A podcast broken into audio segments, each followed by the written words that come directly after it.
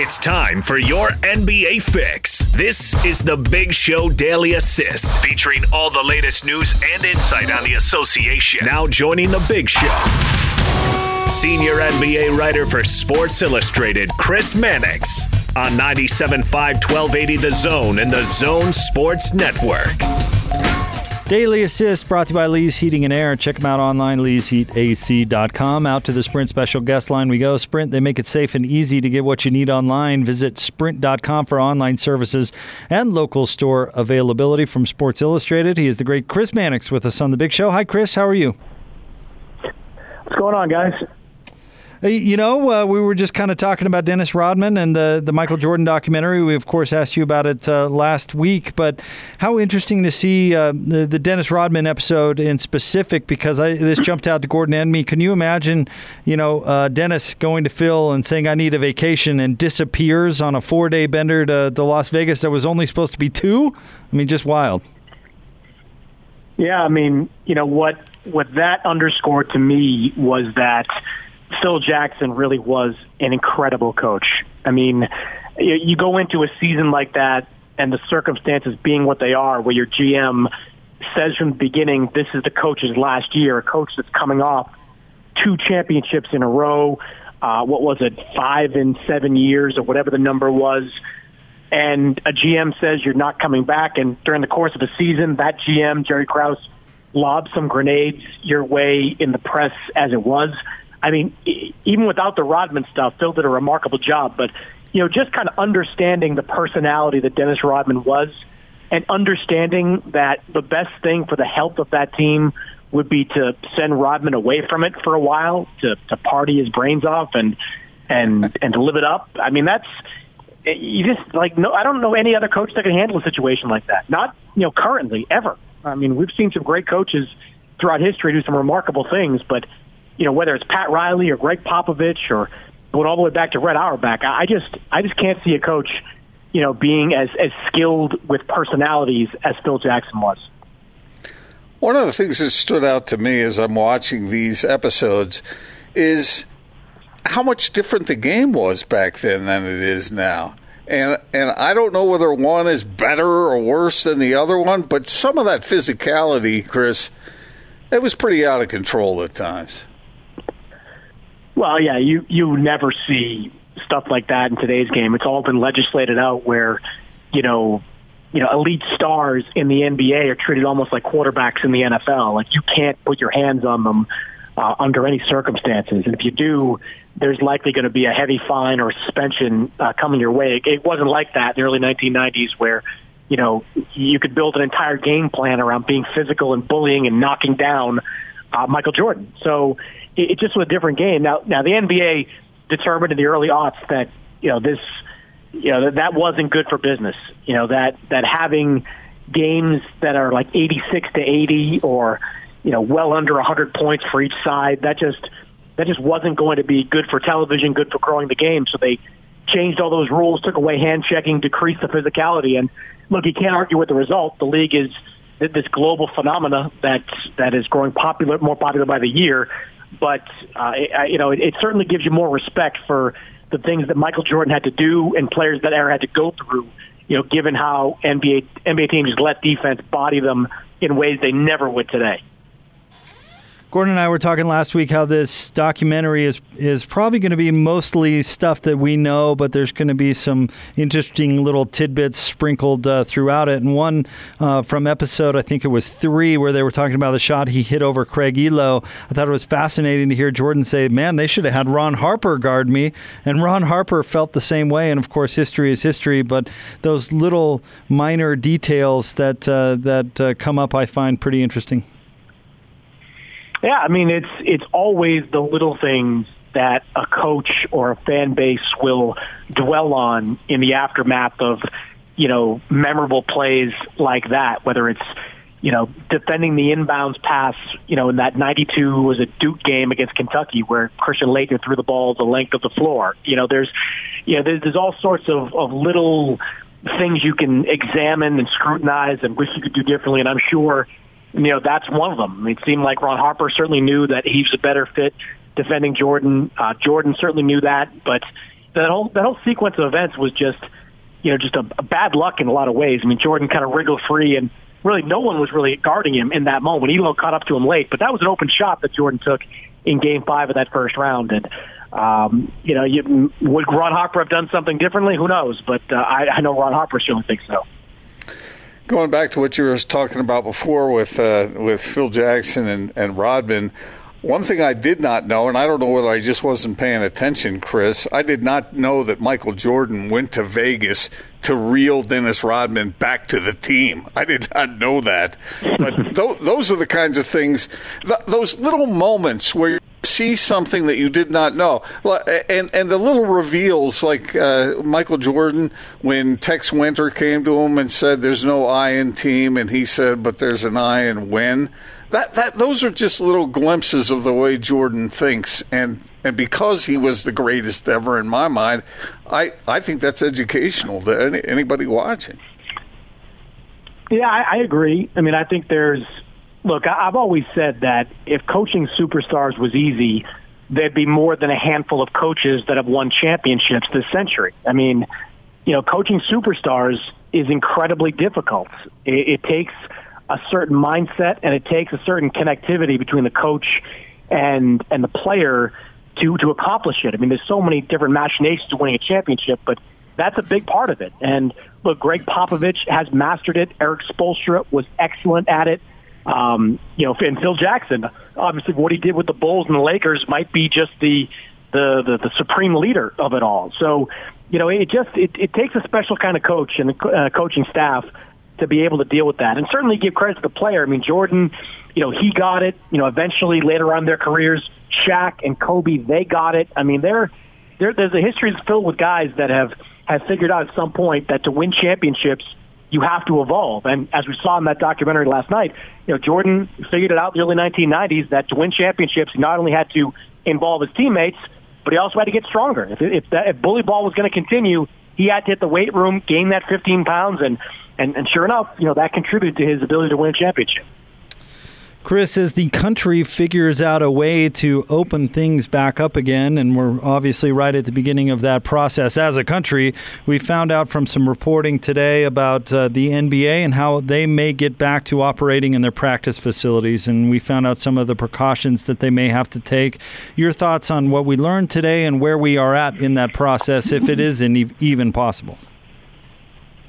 Yeah, look, uh, I think it's very possible that in the next two weeks you will see practice facilities uh, open up in the states that have loosened their stay-at-home restrictions. I mean, I wrote this morning that that May 1st date that was floating floating around over the weekend was was something of a moving target, but it certainly was within a week or two weeks of that date. They'd like to open up these facilities, and the way it was explained to me, as I wrote in my column, that you know it's not a safety issue to keep the gyms closed.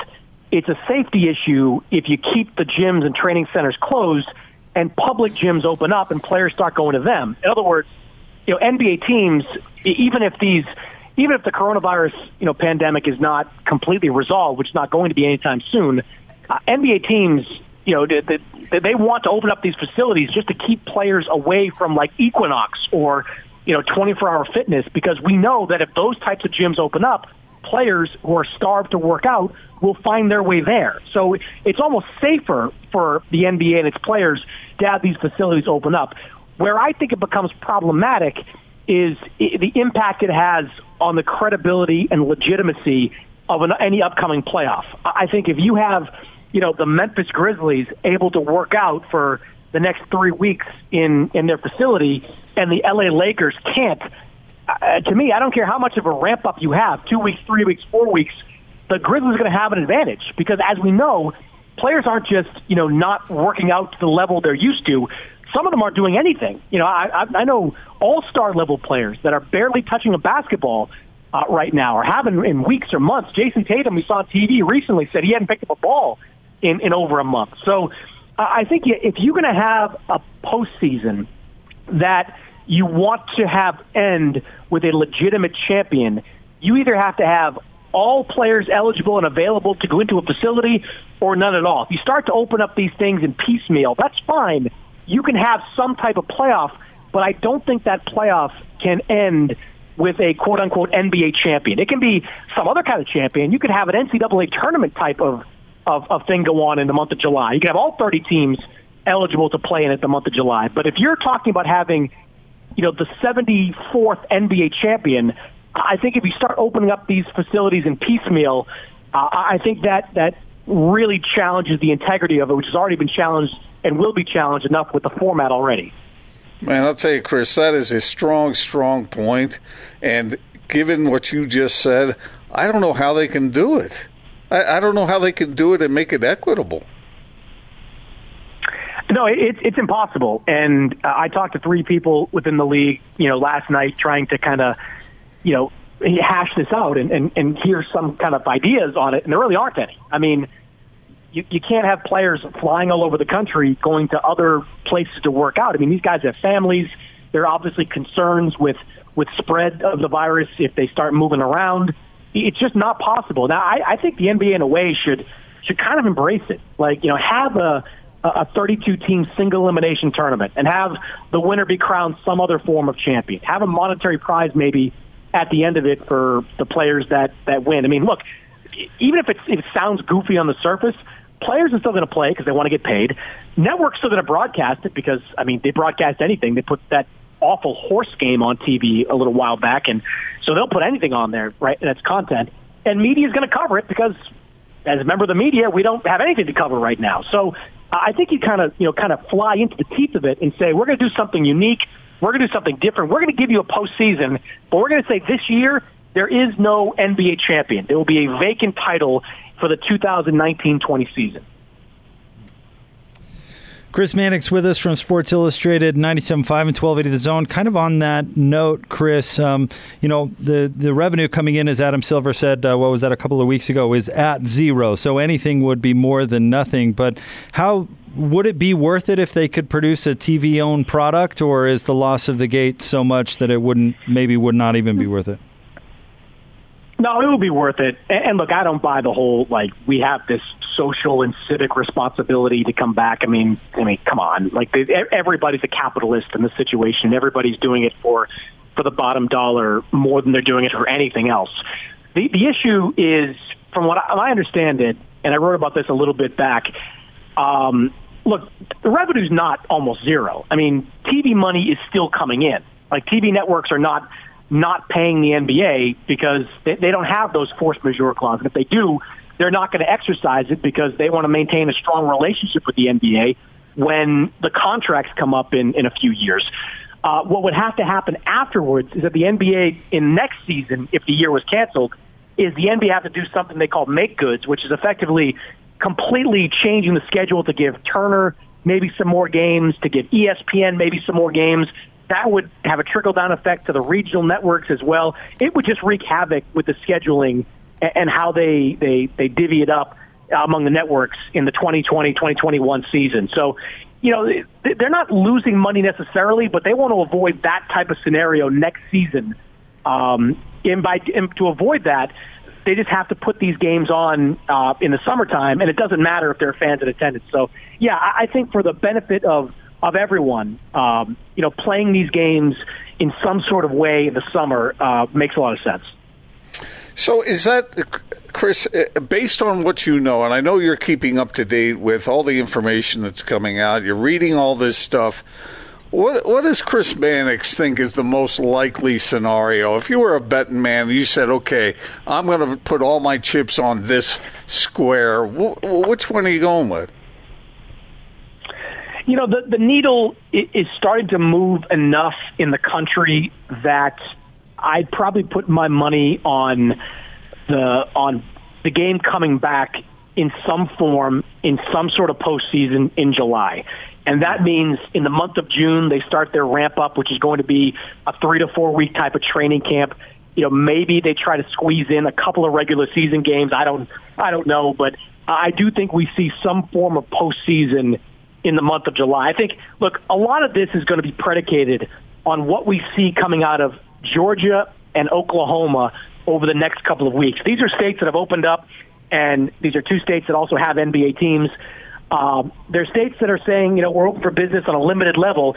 if they're able to do it safely and we don't see a spike in infection rates and other states start to follow suit, which I'm sure they will, uh, then I can see a lot more momentum for getting the game back. But I think based on what we know about where the country is trending right now and, and the signs we're getting from the NBA about opening these facilities, um, I think that's the that's where I put my money on.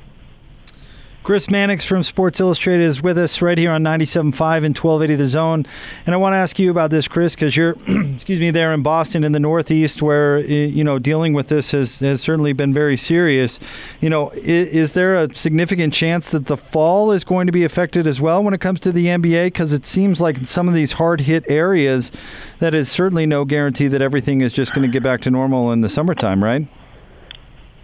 Well, no. It, look, it sure sounds like it, and I base that only on what I hear from experts like Dr. Fauci and, and others that are in the field that have consistently said it's more likely than not that the coronavirus comes back in in the fall. And and look, it's just impossible to predict what we're what we're going to do, what the NBA is going to do at that point. I mean, how severe is the outbreak in the fall? Do they have not just testing, and I'm sure testing, or at least I hope testing will be at a different level come September, October, but also are the therapeutics that are out there that, that make this, you know, far more easier for people that are infected to handle, that make it more manageable uh, for people. So I think there's just a lot of variables that we just can't account for right now, progress that we need to see made before, you know, we get back to normal. All we know is that experts are telling us that this will be back in the fall and where we're at as a country, I think will determine, you know, just how how how open the NBA is for business.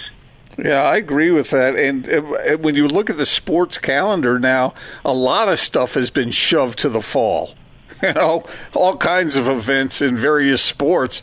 It seems like that calendar is really filling up, and you wonder what's going to happen if there is a second wave and and and, and then what who who's going to decide what at that point i i just i'm just waiting to see chris because i have no idea yeah i mean look you you've got tennis tournaments all the major golf tournaments at least some of them um in addition you know, horse racing in addition to the major sports they're trying to find their way back it, like everyone's kind of putting their chips in this fall it'll be okay basket uh, granted, they don't have much of a choice at this point because the spring and early parts of the summer look completely unfeasible for for team sports. But uh, I think everybody's kind of just crossing their fingers and hoping that we get uh, some kind of reprieve in the fall, or at least that the advancements in testing and therapeutics and and all the other treatments are significant enough that even if there is another outbreak, it, it doesn't result in a complete shutdown, which is the position that we're in right now.